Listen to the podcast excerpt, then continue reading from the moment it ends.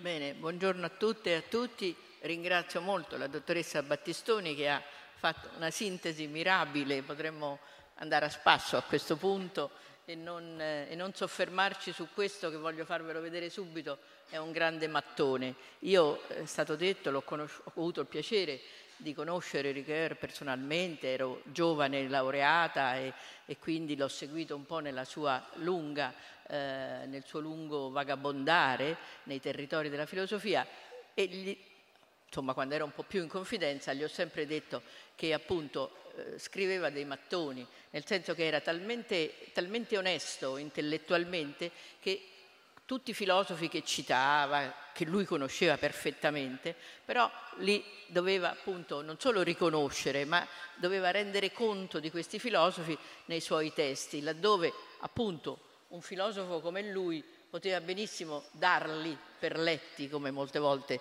facciamo anche noi. Quindi quasi tutti i testi di Ricoeur sono eh, di, grande, di grande mole e quindi noi oggi potremo solo toccare alcuni, alcuni, nodi significativi di questo che comunque rappresenta un momento importante, non conclusivo della, eh, del, del, cammino, appunto mi piace chiamare vagabondare di Richere in vari eh, territori. E vorrei però subito, io ho preparato delle slide molto, molto semplici, molto artigianali, ma per aiutarci tutti nella, eh, nell'attenzione, nel seguire questo percorso. Ecco, vorrei eh, cominciare proprio ricordando una frase che eh, Ricoeur stesso eh, ripeteva tante volte, vorrei che di me un giorno si dicesse era un tipo molto gaio e non soltanto un austero professore. Ecco, questo già vi dà la misura del, della, persona, della, persona, per l'appunto di cui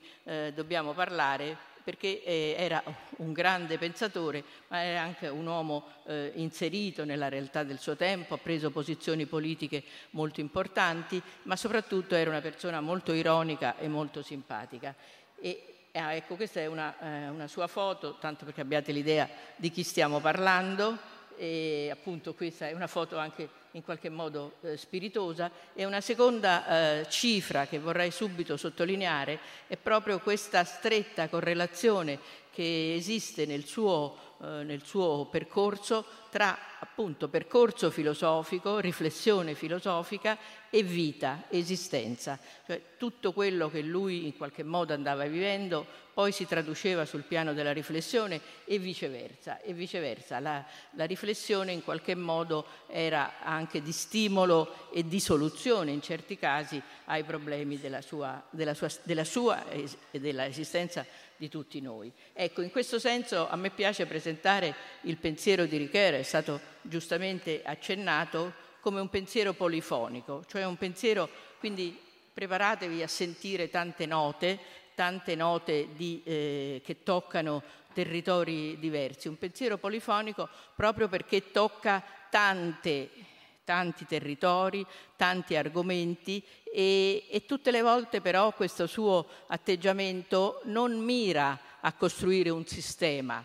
Ormai noi viviamo appunto nella filosofia novecentesca, cioè Richer è vissuto, noi viviamo anche dopo, nella filosofia novecentesca in cui la parola sistema ha un'accezione, come dire, negativa. E, e comunque Richer non aveva nessuna intenzione di costruire un sistema, anzi in maniera anche direi molto umile eh, dichiarava che eh, il suo pensiero che si apriva a così tanti eh, panorami, a tanti paesaggi filosofici, era sempre dettato da qualche cosa che nell'opera precedente o nella riflessione precedente era rimasta incompiuta, quindi da, dai frammenti di un percorso che secondo lui o anche secondo le, eh, le, le cose, secondo le, l'andamento stesso, non era risolto, da, da, quel frammento potevano nascere ulteriori eh, speculazioni, ulteriori eh, riflessioni. E questo anche in questo senso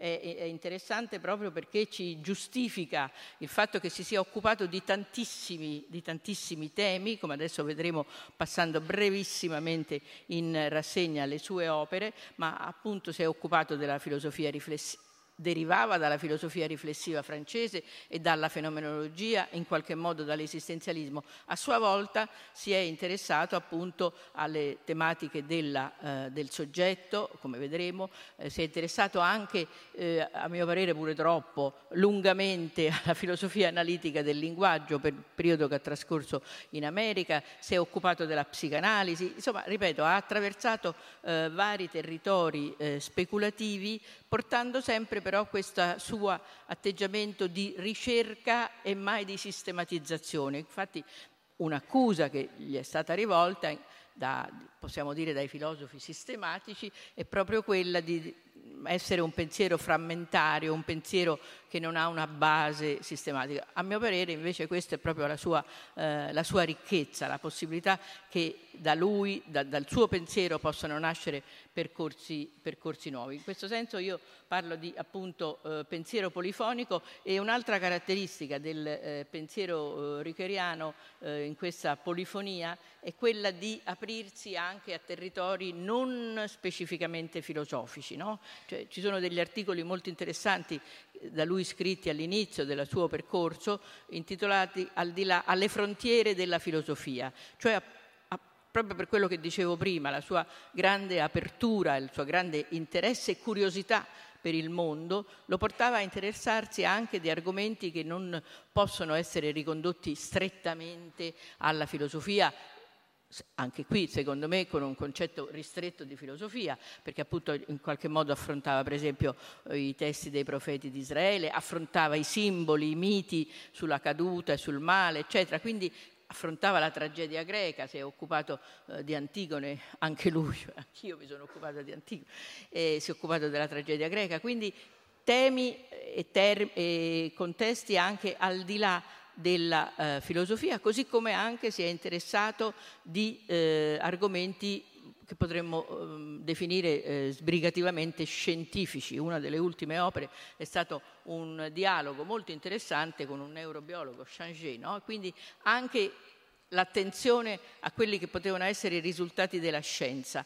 E questo, a suo parere, poteva essere in qualche modo giustificato e spiegato con questa figura che mi piace qui ricordare, l'arco ermeneutico. Cioè dobbiamo, lui Riccardo diceva, dobbiamo immaginare un arco ermeneutico retto da due termini, spiegare di più per comprendere meglio. Spiegare di più è quello che fa in qualche modo la scienza, le scienze tutte, le scienze sociali, le scienze hard, eccetera. Ma la filosofia poi deve ricevere questi risultati, no? quindi la filosofia deve essere filosofia seconda, attendere in qualche modo i risultati delle scienze e comprendere, cioè organizzare questi risultati in una visione appunto di comprensione di che cosa? Di comprensione appunto dell'esistente, del mondo. Ecco, quindi questo arco ermeneutico che eh, Richiere ha, figura che ha utilizzato eh, molte volte e anche eh, messo, vorrei dire, in pratica eh, molte volte, è di grande, io credo, fecondità. Ecco, io l'invito che, che, che faccio è quello di andare a leggere qualche testo di Richiere, magari appunto non questo abbiamo detto mattone, ma ci sono appunto anche dei piccoli testi che sono in qualche modo articoli, ma sono stati pubblicati in italiano, ecco, perché i testi di Ricoeur determinano proprio per queste caratteristiche che ho detto, una sorta di coinvolgimento nei lettori. No? Il, lettore è chiamato in causa da, suo, uh, da, questa sua riflessione. Non è una riflessione, vorrei dire, astratta, non è un filosofo, questo poi spero che risulti al, al termine, non è un filosofo chiuso in un iperuranio, ma è un filosofo che riceve gli interrogativi e le domande di senso proprio dalla realtà che lo circonda. È stato ricordato il riconoscimento, su cui poi magari ritorneremo torneremo. Eh, brevissimamente vi dico qualche notazione eh, biografica, appunto è stato professore all'Università di Strasburgo prima, poi è stato chiamato alla Sorbona, voi capite per un francese essere chiamata alla Sorbona è un punto di arrivo, dove dichiarò di trovarsi bene eh, per quanto riguardava il rapporto con gli studenti, meno bene per quanto riguardava il rapporto con i colleghi, tant'è vero che decise appunto nel 67 anni turbolenti, si, si annunciavano anni turbolenti in Francia, eh, e anche non in Francia, decise di, eh, di andare a fondare, cioè accettò di andare a fondare l'università di Nanterre, Nanterre della banlieue parigina. Non, non, pensate a Nanterre oggi, se qualcuno di voi, eh, come immagino, si è, si, si è, recato a Parigi, a Nanterre, eccetera. Allora, nel 67, Nanterre era la banlieue ed era deserta, tant'è vero che Ricoeur decide di abbandonare la Sorbona, ripeto, che era un punto d'arrivo, è tuttora un punto di arrivo per un filosofo francese o anche italiano diciamo la verità, e, mh, per andare a fondare questa università nuova perché era convinto che solo in un'università nuova e non nella vecchia Sorbona si potesse creare quella universitas studiorum, cioè un rapporto diverso con gli studenti. E c'è questo racconto divertente, ironico appunto di Richer che dice con un tassista eh, sono andato a portare la prima pietra ma diluviava, diluviava talmente che il tassista a un certo punto ha detto senta io la mollo qua, non l'ha portato fino al luogo dove dovevano posare questa famosa prima pietra e quindi l'ha mollato lì in mezzo al fango eccetera eccetera questa pietra. Adesso l'Università di Nanterre è una delle università più significative di Parigi, insomma i tempi cambiano.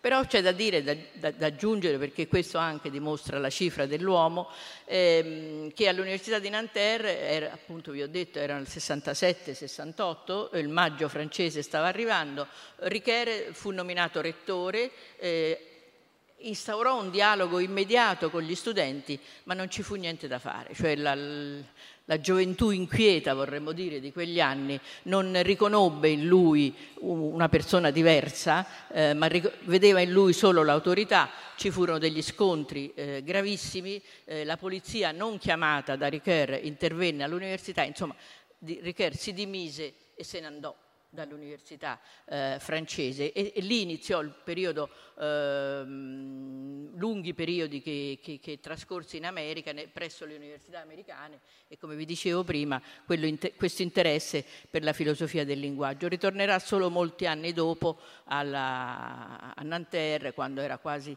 alla fine della sua carriera. Questo ancora per darvi un po' il quadro della personalità di Richer, quindi qui saltiamo Ehm, le, le, le, prime, ecco, eh, le, prime, opere sono la prima opera principale, diciamo, cui eh, segna sua, che segna la sua entrata. La prima opera fu la traduzione, voglio ricordarlo anche questo, delle idee di Husserl, traduzione che cominciò in campo di concentramento, perché era stato arruolato in campo di concentramento tedesco ehm, e, e, anche lì le notazioni di Richer, dice io mi concentravo sulla grande cultura tedesca proprio per non vedere il disastro che avevo, che avevo intorno. Per non vedere il disastro che avevo intorno, scusate.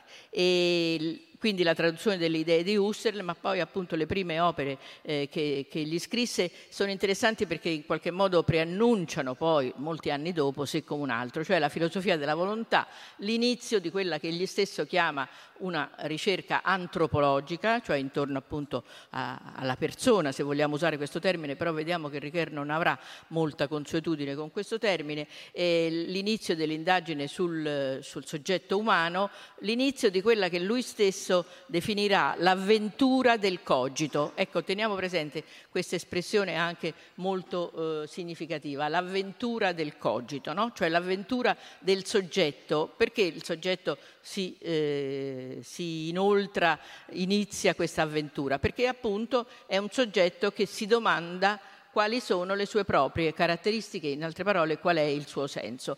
Poi appunto si è occupato, come vi dicevo, di tante cose, cui, di tanti argomenti, di tanti ambiti, tra cui appunto questo, eh, lui dice, il, ho affrontato il massiccio della psicanalisi, cioè questo testo su Freud, ma non, eh, non si è occupato del Freud eh, come terapista, come analista, ma come appunto possibile filosofo, per cercare di armonizzare quella che è la tecnica interpretativa psicanalitica con la tecnica interpretativa o ermeneutica che è quella che ha portato avanti lui e tutta la corrente dell'ermeneutica eh, francese. Poi appunto gli interessi per il linguaggio, infine arriviamo appunto a sé come un altro. Ecco, io vi ho fatto vedere Qui c'è una, la foto di sé come un altro, questo è il, eh, il testo. Dicevo sé come un altro che eh, rappresenta da un punto di vista un momento fermo della speculazione Ricoeur, perché appunto è del 1990, quindi aveva già pubblicato eh, parecchi testi, era in qualche modo già conosciuto, ma d'altra parte un punto fermo nel senso che rappresenta la conclusione delle ricerche precedenti, ma d'altra parte non è un testo conclusivo perché appunto dopo, a parte, dopo Ricoeur ha scritto tante altre cose e quindi si apre poi a tante altre tematiche.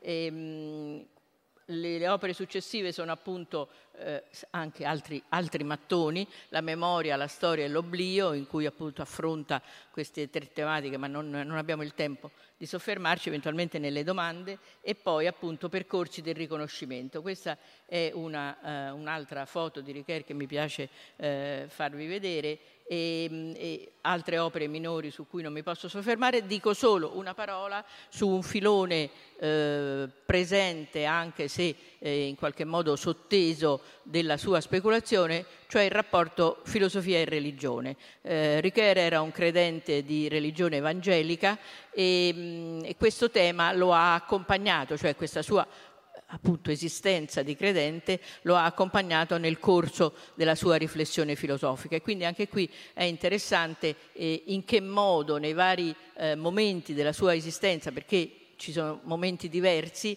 abbia affrontato questo tema filosofia e religione che si può proprio per, per eh, necessità di sintesi eh, definire come critica e convinzione vi lascio solo così come curiosità, se poi volete sapere di più sono ben felice di eh, spiegare critica e convinzione. Ecco, torniamo invece al tema, ehm, al tema, che ci riguarda, cioè se come un altro, e appunto giustamente la dottoressa Battistoni ricordava eh, questo articolo eh, da, con un titolo così dirompente, scritto molti anni prima di sé come un altro, in cui eh, Richiera dichiarava muore il personalismo. Quindi uno potrebbe dire ma allora eh, non, è, non, possiamo parlare di questo filosofo in questo contesto intitolato La persona. Però appunto Richer criticava il personalismo come corrente che in qualche modo in Francia si identificava con Mounier, con il filosofo Mounier di cui lui era stato amico, eccetera.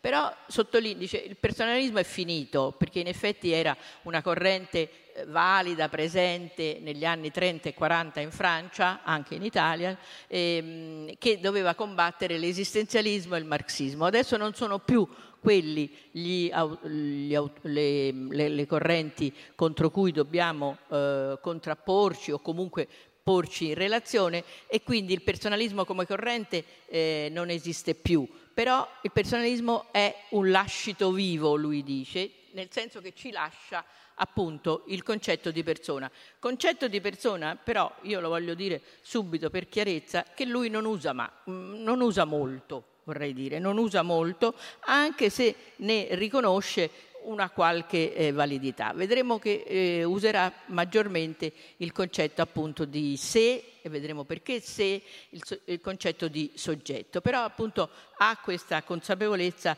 che la persona possa essere ancora eh, richiamata in causa proprio perché dice non possiamo utilizzare altri termini, dice non possiamo più utilizzare il termine coscienza perché coscienza dopo Freud eh, mostra la sua eh, inesistenza, nel senso che la coscienza trasparente di cui si parlava nella filosofia pre-freudiana non ha più senso di esistere. Non possiamo usare il concetto di soggetto perché appunto di, dopo la scuola di Francoforte il soggetto è in qualche modo visto radicato nella comunità e non possiamo usare il il concetto di io che rischia la chiusura autoreferenziale e quindi dobbiamo cercare qualche altra, eh, qualche altra definizione, dobbiamo cercare altri percorsi. Ecco, gli altri percorsi sono quelli che egli si, eh, si accinge a dimostrare in questo, in questo, testo. Se come un altro, appunto, dicevo io è è un mattone, però bisognerebbe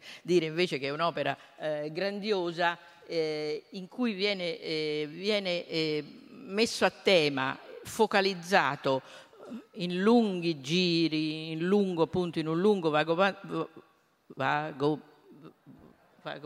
va, in un lungo giro vagare, il soggetto come soggetto finito, fragile, qui è interessante perché anche voi nel, in, questa, in, questo festival parlate della persona fragile maneggiare con cura, ho visto, no? Ecco, il soggetto che eh, mette a fuoco Richere è un soggetto finito, fragile ma libero, dotato di libertà, che quindi sfugge a quello che può essere il determinismo che noi troviamo nel, nell'ambito delle, eh, delle, cose, delle cose eh, delle cose materiali, un soggetto che in qualche modo compie un percorso per rispondere a tutta una serie di domande che sono le domande che devono dare il senso alla sua propria esistenza. Ecco, io qui ho aggiunto qualche figura così per rendere, ecco, non solo qualche figura, questo vabbè è il manifesto di un film eh, appunto in cui si parla della molteplicità dell'identità, che, che, che in qualche modo risponde alla domanda chi sono io,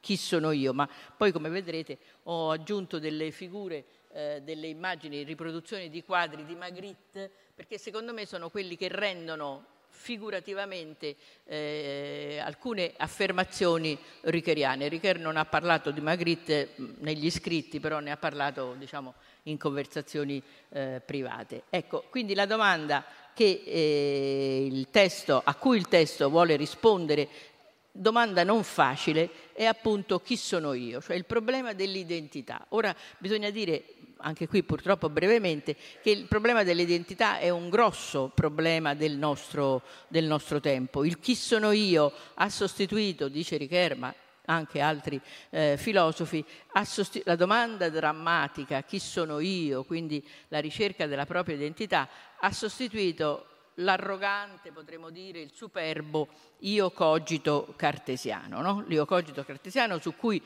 gran parte della filosofia moderna eh, si, è, eh, si, è, edificata, si è anche bene assestata. Chi sono io invece è la domanda che ci rivolgiamo noi oggi perché? Perché da un lato sembra che il problema dell'identità sia, eh, cioè che l'identità sia scomparsa, sia sfumata, ci troviamo in un, un mondo di eh, identità concepite come un susseguirsi di stati d'animo, eccetera. Dall'altra le crisi, le grandi crisi che ci circondano, invece le grandi crisi politiche e religiose che ci circondano, eh, stanno a dimostrare il riaffermarsi con violenza, vorrei dire, no? con grande violenza dell'identità, cioè ognuno per esempio vuole riaffermare violentemente la propria identità culturale, la propria identità religiosa, eccetera. Quindi il problema dell'identità è un problema, io credo, urgente. Eh, rispondere alla domanda chi sono io è un problema, è una domanda a cui bisogna dare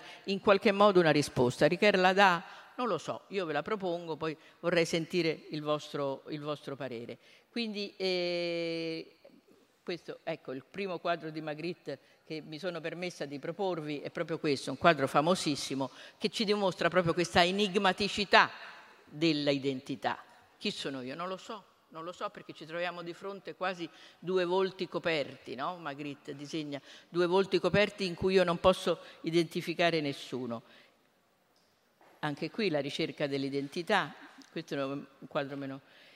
Ecco, secondo, eh, secondo Richer questo si vede meno. Ecco, secondo Richeri il problema dell'identità, l'interrogativo sull'identità, nasce con quelli che con formula molto felice egli stesso chiama i maestri del sospetto. Chi sono i maestri del sospetto? Appunto, secondo Richer, sono Marx, Nietzsche e Freud. Sono proprio coloro che hanno portato il sospetto nella fortezza cartesiana, dice Richer. No? La fortezza cartesiana, quella che, eh, a cui accennavo poco fa, cioè l'io cogito, il superbo, arrogante io cogito che pretendeva di conoscere tutto, adesso poi povero Cartesio non è proprio così, ma insomma per cercare di, eh, di semplificare, l'io cogito da cui dipendeva un po' tutte appunto le nostre, le nostre conoscenze. Marx, Freud ed, e, e Nietzsche hanno portato eh, il Hegel, perché abbiamo parlato di Hegel, Marx, Freud e Nietzsche hanno portato il sospetto nella eh, fortezza cartesiana e quindi non possiamo più partire dall'ego cogito da, questo, da questa affermazione. Dobbiamo trovare qualche, altro punto di appoggio o comunque qualche punto di partenza. Eh, accanto ai maestri del sospetto, Richer pone anche, eh, perché era quasi suo contemporaneo, leggermente più anziano, Foucault, appunto, di cui voglio riportare questa espressione di grande drammaticità. No? Foucault dice l'uomo non, con, non costituisce il più antico né il più assillante problema che la coscienza umana abbia dovuto affrontare. Cioè, il problema interrogarsi sull'uomo, cioè sull'identità, non è un problema, dice Foucault. Dice Foucault. Ricard non è d'accordo naturalmente. L'uomo è un'invenzione dell'archeologia del nostro pensiero che sarà cancellato come una figura di sabbia sulla riva del mare. Ecco, una soluzione, vorrei dire, drastica di decostruzione dell'identità. In Francia e anche un po' in Italia è stata molto, dire, molto presente questa, questa, corrente, questi pensatori eh, intenti a decostruire l'identità.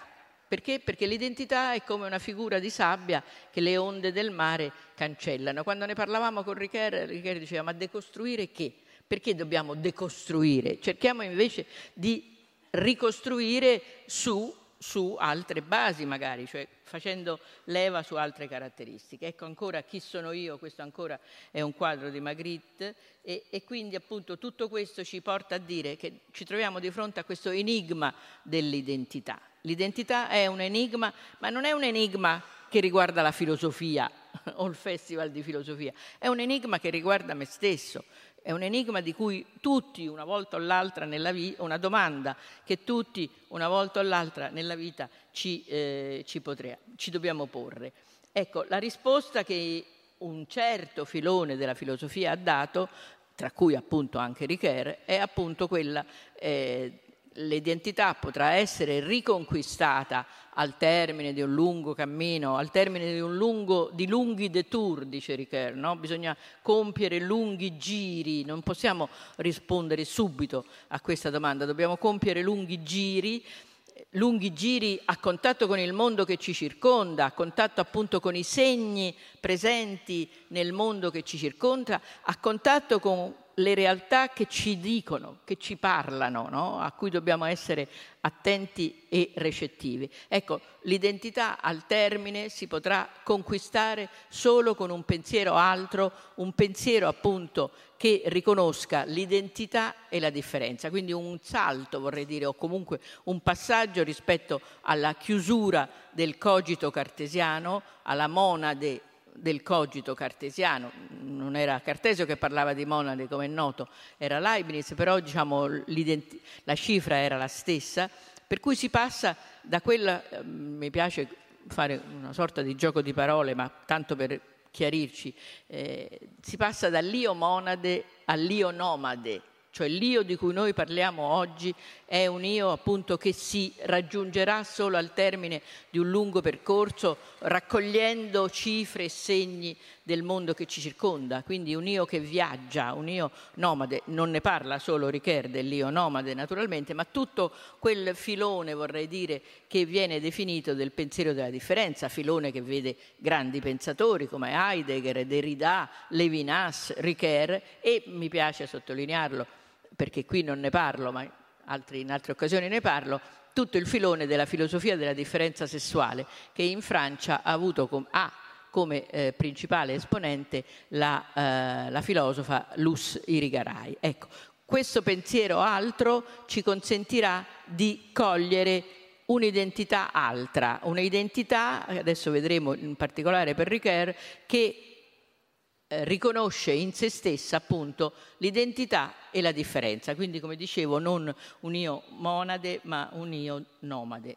Qui altre, altre figure, io altro e l'altro in me, un po' quello che vi ho detto, poi ci, spero di tornarci, eh, spero di tornarci nelle, nelle, nelle domande. Eh, ho detto prima, e lo ripeto proprio correndo, che questo tema non si, non si eh, presenta a Richer soltanto in sé come un altro, ma era stato appunto già avve, uh, avvertito e in qualche modo studiato nelle opere precedenti, in cui si era occupato di cogliere proprio l'intreccio all'interno dell'io tra elementi volontari e elementi involontari. No? Infatti il primo testo eh, della filosofia della volontà era intitolato Il volontario e l'involontario, proprio perché l'io è una ricchezza in cui si incontrano, scontrano, incrociano elementi di volontarietà e involontarietà. In sé come un altro, appunto, il, diciamo, l'opera eh, diventa più eh, completa e soprattutto più articolata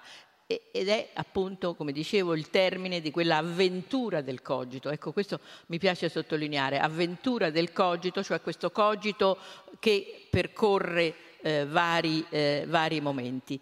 Ho detto che il, il, ehm, il libro è, è, complesso, sono più di 400 pagine, ecco le varie identità che noi possiamo cogliere. E, ehm, ecco, il libro è complesso e, e viene però molto ben articolato e direi con chiarezza eh, presentato da Richer stesso, per questo io mi permetto di dire qualche volta, eh, glielo dicevo anche a lui, si può leggere le pagine, le prime 50 pagine introduttive, cosa che agli studenti non dobbiamo dire naturalmente, eh, le prime 50 pagine introduttive e le ultime, le conclusioni, perché in mezzo c'è tutto questo lavoro di pensiero eh, ammirabilissimo meraviglioso, eccetera, ma insomma anche in qualche modo faticoso. Comunque l'articolazione di sé come un altro, sono appunto vari studi, eh, vuole rispondere a una serie di domande. La domanda principale è chi sono io? E poi la domanda si articola a sua volta in chi parla, chi agisce, chi, è, chi, si racconta e chi è responsabile. Ecco, quattro, eh, quattro sottoinsieme che Richer, ripeto, organizza perfettamente, esamina, soprattutto appunto nel, nella parte relativa al chi parla eh, si, si, perde, a mio parere, eh, nel, nel, confronto con i filosofi e analisti del linguaggio eh, che, che, conosceva anche appunto nei, suoi soggiorni all'Università di Chicago. Ma comunque eh, chi parla è l'esame del, appunto, del rapporto speech act, no? cioè il rapporto io parlo e un altro mi ascolta e già anche qui comincia a um, intravedere la distinzione che sarà poi il fulcro del suo testo, la distinzione tra appunto l'identità idem e l'identità ipse, ma adesso ci arriviamo perché è il centro del suo, del suo argomentare. Quindi chi parla eh, esamina il, l'atto locutorio, il nostro, il nostro, parlare con tutte le eh, caratteristiche che questo comporta. Eh, qui ancora sono, eh, questo è perché appunto adesso vedremo che, perché c'è la carta d'identità. E, mh, questo lo lasciamo essere. Eh, ecco, chi parla quindi cerca di rispondere, chi agisce. Ecco, questo è interessante perché appunto eh, si tratta di vedere, di, di, entrare nell'ambito della teoria dell'azione, ma Richer sottolinea che la teoria dell'azione non è mai staccata dalla, eh, come dicevo all'inizio, no? dalla riflessione L'importante è sottolineare che nell'azione l'individuo sfugge al determinismo, al determinismo e quindi è un individuo libero, individuo libero che comincia ad essere caratterizzato da Richer come soggetto, come ho detto prima, già limitato, finito, eh, preso da tanti, diciamo, da, da, anche da elementi contraddittori nella sua stessa identità, ma soggetto libero, soggetto capace di. Ecco, nel, nel contesto del chi agisce, Richer eh, focalizza, illumina questa figura del soggetto capace di, capace di quindi eh, un'azione che non è semplicemente una risposta a uno stimolo esterno, è un'azione dettata da una scelta eh, da una scelta libera. Ecco, l'uomo capace, l'uomo che sfugge al determinismo, ma in qualche modo compie delle scelte e preannuncia appunto l'ultimo, l'ultimo studio eh, secondo cui si deve rispondere alla domanda chi è responsabile, cioè appunto l'ambito etico, cioè se io sono libero di agire, la mia azione io divento responsabile della mia azione e quindi devo rendere conto di questo mio agire. Non posso rispondere, eh, pensiamo alla banalità del male di, di Anna Arendt, eccetera, non posso rispondere così mi era stato comandato, eccetera, eccetera. Chi è responsabile dell'agire? Ecco, Richiere insiste molto su questo elemento etico e all'interno appunto di, questa, ehm, di, questa, di questi quattro insieme però in parallelo, diciamo, o scavando ancora maggiormente, eh, Richer per cercare di risolvere i problemi a cui accennavo prima, la decostruzione del soggetto o appunto l'affermazione di un soggetto forte tipo l'ego cogito, eh, elabora questa teoria che è racchiusa già nel titolo Se come un altro, che poi il titolo francese è Soi-même, che poi è stato volutamente lasciato cadere in italiano la, la traduttrice mia collega e amica era in rapporto con Richer continuo e quindi insieme hanno deciso di lasciarlo cadere in italiano, soi-même comme un autre. Cioè allora qual è la novità di, questo, eh, di questa identità su cui eh, Richer si interroga? Chi sono io? Chi sono io? Dico domanda classica, no? nel senso che anche Kant si, propone, si poneva questa domanda.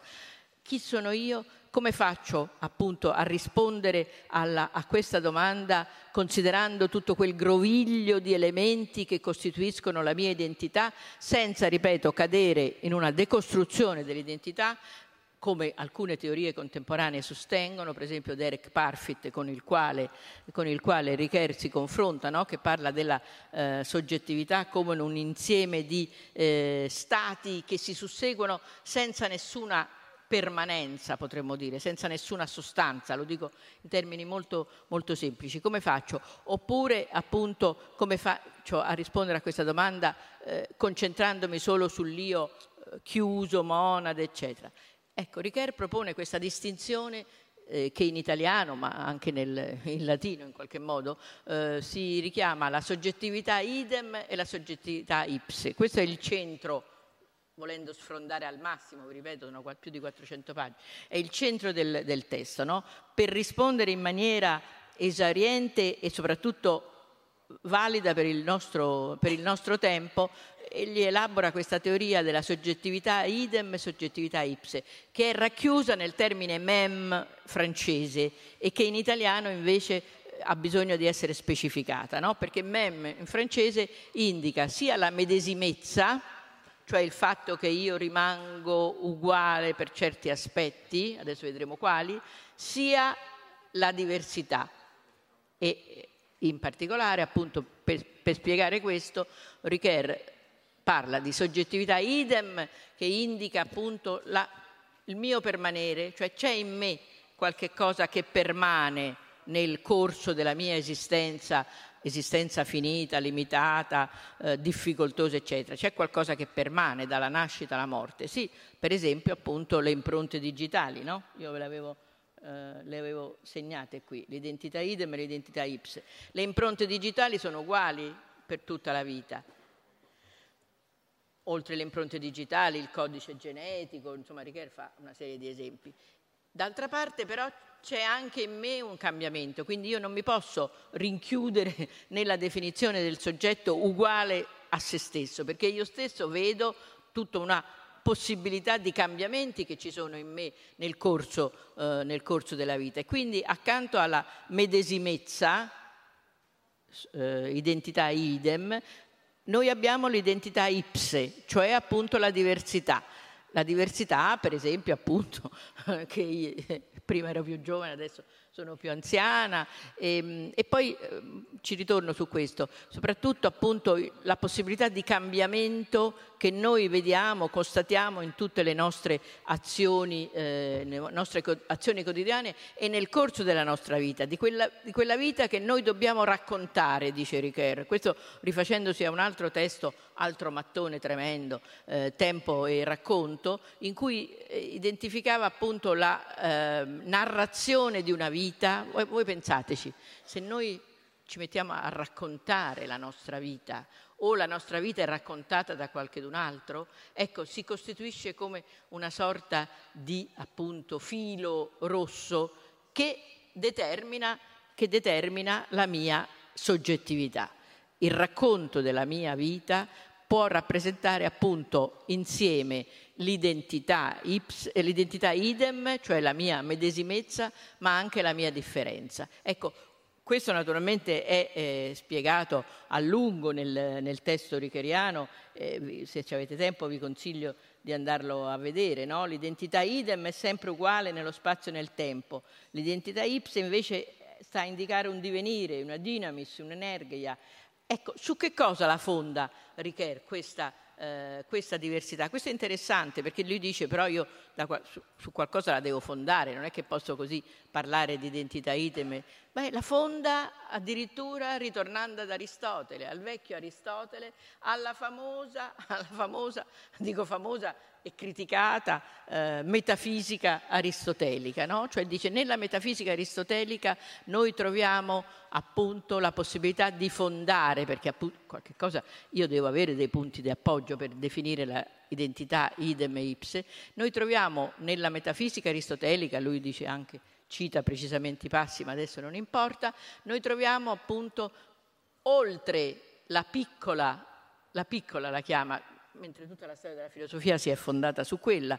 Oltre alla piccola appunto, eh, caratterizzazione dell'essere come usia, cioè come sostanza stabile, ferma, pesante vorrei dire, oltre a quella noi troviamo la grande, la grande polisemia del verbo essere come passaggio dalla potenza all'atto. Allora la diversità che io trovo nella mia stessa soggettività, cioè nella mia stessa identità, si fonda proprio vorrei dire su un classico, cioè Richer ha le carte a posto per fondare questa sua affermazione, eh, si fonda addirittura sull'ontologia aristotelica, ontologia, parole grosse che oggi non si dovrebbero usare più, ma che invece danno in qualche modo il valore di fondazione, della, uh, di fondamentalità della ricerca filosofica, sull'ontologia aristotelica, ma non sull'ontologia della sostanza, perché l'ontologia della sostanza mi indica soltanto una staticità.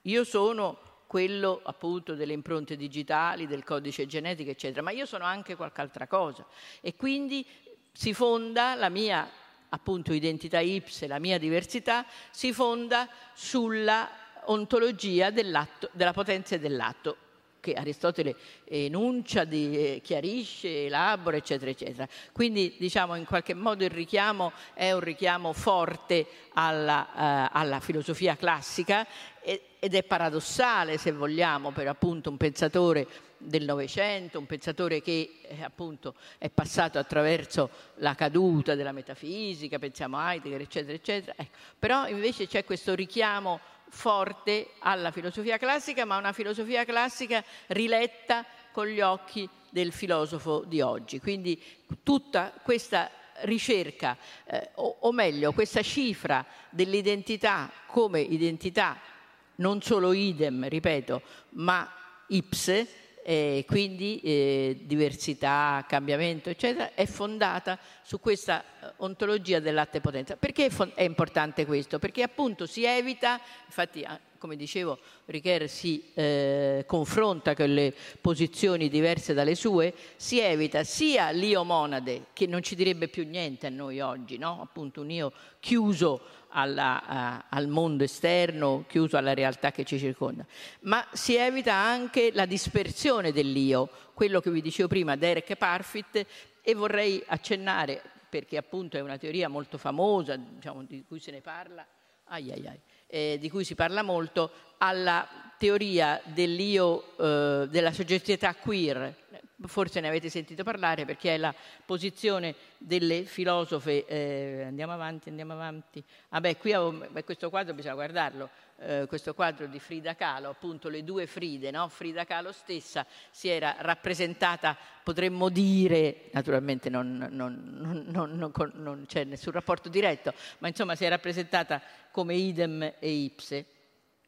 E appunto le altre teorie che in qualche modo si, ecco, si, con le quali eh, Richer, eh, alle quali si contrappone è appunto la teoria del soggetto queer eh, rappresentato da queste filosofe eh, statunitensi, Judith Butler, l'avrete sentita nominare senz'altro perché sono un po' eh, all'ordine del giorno, eh, tradotte anche in italiano, Judith Butler, Donna Arabe, Teresa De Lauretis, le quali parlano appunto di questa soggettività liquida cioè non, non, esiste nessuna identità idem, per dirla con Richer, esiste soltanto un'identità ipse portata all'estremo, assolutizzata, per cui qui queste filosofe parlano della continua trasformazione del soggetto che un giorno decide eh, di essere... Eh, Teresa De Lauretis parla proprio del gioco teatrale del soggetto. Il soggetto che decide un giorno di recitare una parte, un giorno di recitarne un'altra, proprio perché manca questa sorta di permanenza. Richer non è d'accordo con queste posizioni,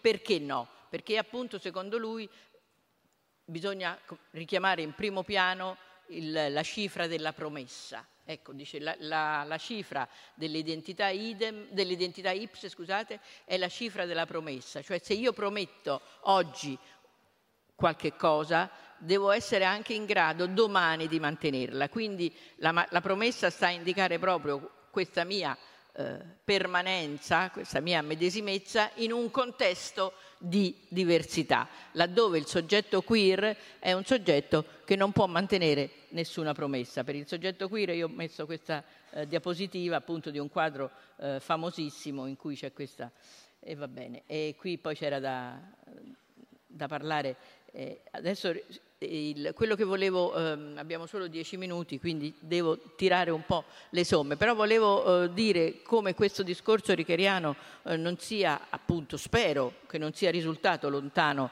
dalle nostre eh, dalla nostra sensibilità, dai nostri... perché c'è un, un, giochino che vi invito a fare, che invitano a fare in genere eh, gli psicologi, non i filosofi, ma gli psicologi, no? che appunto alla, dice rispondete alla domanda chi sono io e gli psicologi dicono rispondete dando, dando come dire, tutte le possibili caratteristiche che vi vengono in mente. Allora le caratteristiche o la risposta non è univoca, ma è plurivoca, è polisemica, no? nel senso che io non voglio sapere le vostre risposte, ma rispondo io, io chi sono io? Sono una donna, sono una cittadina europea, sono una madre, sono una amante del teatro, insomma tutta una serie di caratteristiche che stanno a indicare che cosa?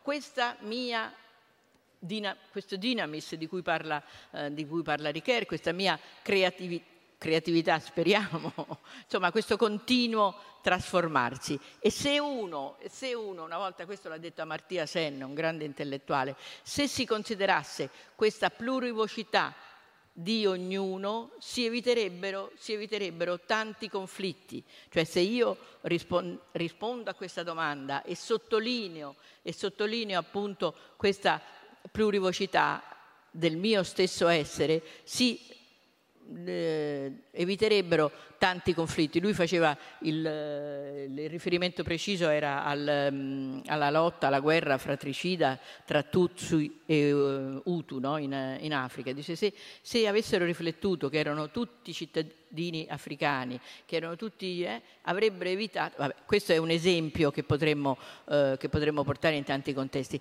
Quello che è interessante in Ricoeur è che appunto questa, questa attenzione e anzi direi questo scavo teoretico, gran, teoretico e pratico come dicevo perché c'è tutto l'ambito etico di cui non abbiamo il tempo eh, di parlare ma che appunto questo scavo teoretico all'interno dell'identità fa sì che si debba riconoscere come dice il titolo se in quanto altro cioè appunto il se come un altro deve essere inteso se in quanto altro. Io sono un'identità plurima e quindi ho l'altro all'interno di me stesso e l'altro di fronte a me stesso. Io sono re- immediatamente aperto all'alterità e nel riconoscimento, poi qui c'è tutto appunto il testo che lui poi ha, scritto successivamente, nel riconoscimento dell'altro si eh, realizza appunto una sorta di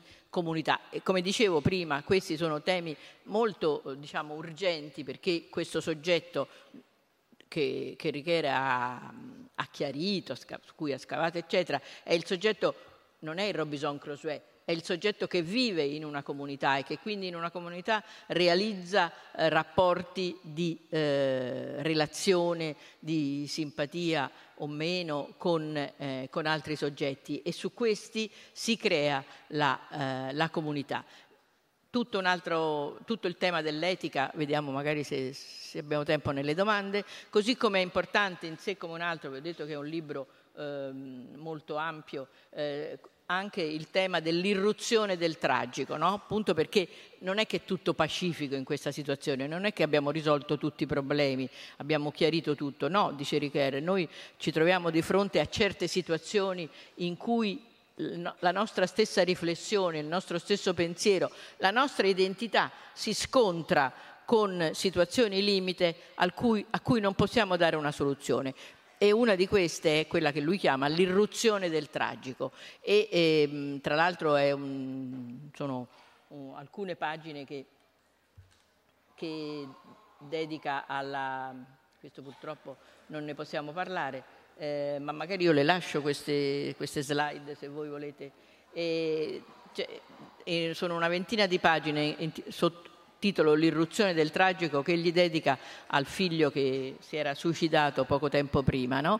in cui parla di Antigone. Ecco, appunto, Antigone rappresenta proprio questa irruzione del tragico che non trova soluzione se non una soluzione tragica, perché appunto sta a rappresentare una contrapposizione tra quelle che può essere la mia identità, appunto, di fanciulla che vuole rispondere alle leggi splendenti, alle leggi antiche, eccetera, eccetera, che si scontra con le leggi della sua comunità e quindi non c'è, non c'è soluzione se non una tragedia. Il consiglio qual è? Quello, il consiglio di Ricoeur che in questo caso si appoggia, anche, si appoggia insomma, eh, dialoga anche con un'altra filosofa eh, di grande rilevanza come Martha Nussbaum, eh, che lui appunto aveva come collega a Chicago, la soluzione per Antigone, per questo dramma dell'Antigone che non si risolve se non con la morte di Antigone, è quella del Fronein, cioè cercare di scegliere, vorrei dire, una via bassa, no? lui dice di una, eh, di una mm, modestia straziante, di una modestia straziante, cioè dice non fare gesti eroici, perché i gesti eroici in quel caso portano appunto alla, alla tragedia. Evitiamo la tragedia scegliendo il cammino di una prudenza, di un fronein, di una saggezza eh, e quindi cercare un, come dire, un alto compromesso, perché in qualche modo sia Antigone che Creonte sono eh, colpevoli entrambi di una sorta di posizione troppo rigida. No? Ognuno, ecco, ognuno non riconosce l'altro, ognuno è chiuso nella propria, eh, nella propria identità e, e quindi eh, rischia, rischia, l'incomunicabilità, come di fatto è, è, quello che succede per Antigone. Purtroppo questo dobbiamo lasciare tutto. Ecco, Antigone, eh, vorrei eh, soltanto eh, concludere il, circa il riconoscimento ne ha parlato la nostra eh, amica qua e quindi vorrei solo dire che anche in questo caso il termine reconnaissance in francese il titolo del, dell'opera di Riquer, sta a indicare due, due, due momenti, no? riconoscimento dell'altro, cioè io riconosco l'altro nella sua identità e sono anche riconosciuto dall'altro, quindi c'è questa sorta di strada a doppio senso, ma sta a indicare anche reconnaissance nel senso di riconoscenza, cioè io sono riconoscente perché l'altro esiste, perché l'altro si pone di fronte a me in relazione con me, quindi riconoscimento e reconnaissance ed è quello che appunto io credo noi tutti dobbiamo arricchire. Grazie.